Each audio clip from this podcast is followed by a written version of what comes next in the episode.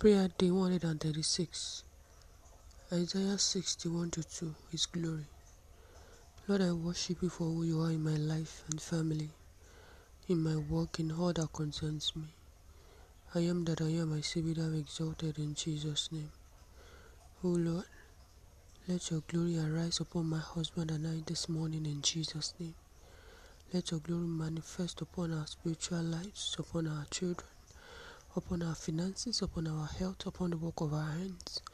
Let your glory show forth in everything that concerns us in the mighty name of Jesus. I speak to the spirit man of my husband and I. Arise from every of your places of spiritual struggle.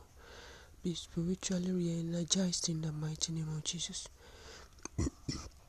my spirit man, my husband's spirit man, receive the fire of God afresh in your soul in Jesus' name. Receive strength even to rise from every of your spiritual places of struggle in the mighty name of Jesus.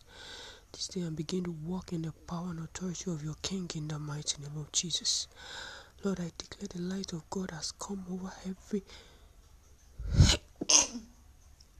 over every form of darkness lingering over our souls in Jesus' name. I say the light of God has come over our home afresh in the mighty name of Jesus. I pray for my children.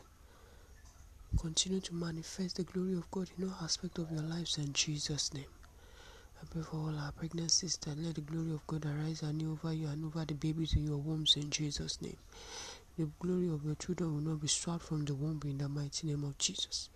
Concern our waiting moms, the glory of God will arise upon you and upon your spouses in the mighty name of Jesus. The glory of God will overshadow you into divine conception in the mighty name of Jesus.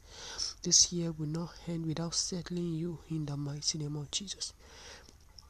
Heavenly Father, we commit our conference on 12 12 20 unto your hand, O Lord. Let your glory rest upon that day concerning us in Jesus' name.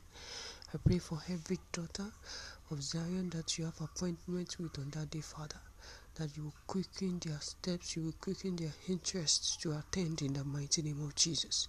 You will grant them the grace to attend. For as many that will be in attendance, that they will not come in vain in the mighty name of Jesus. Our marriage, our destiny, our spiritual and body will be grateful, will become better, will become renewed, will become transformed and empowered in the mighty name of Jesus. Thank you, our Father and our Lord. In Jesus' mighty name, I have prayed. Amen.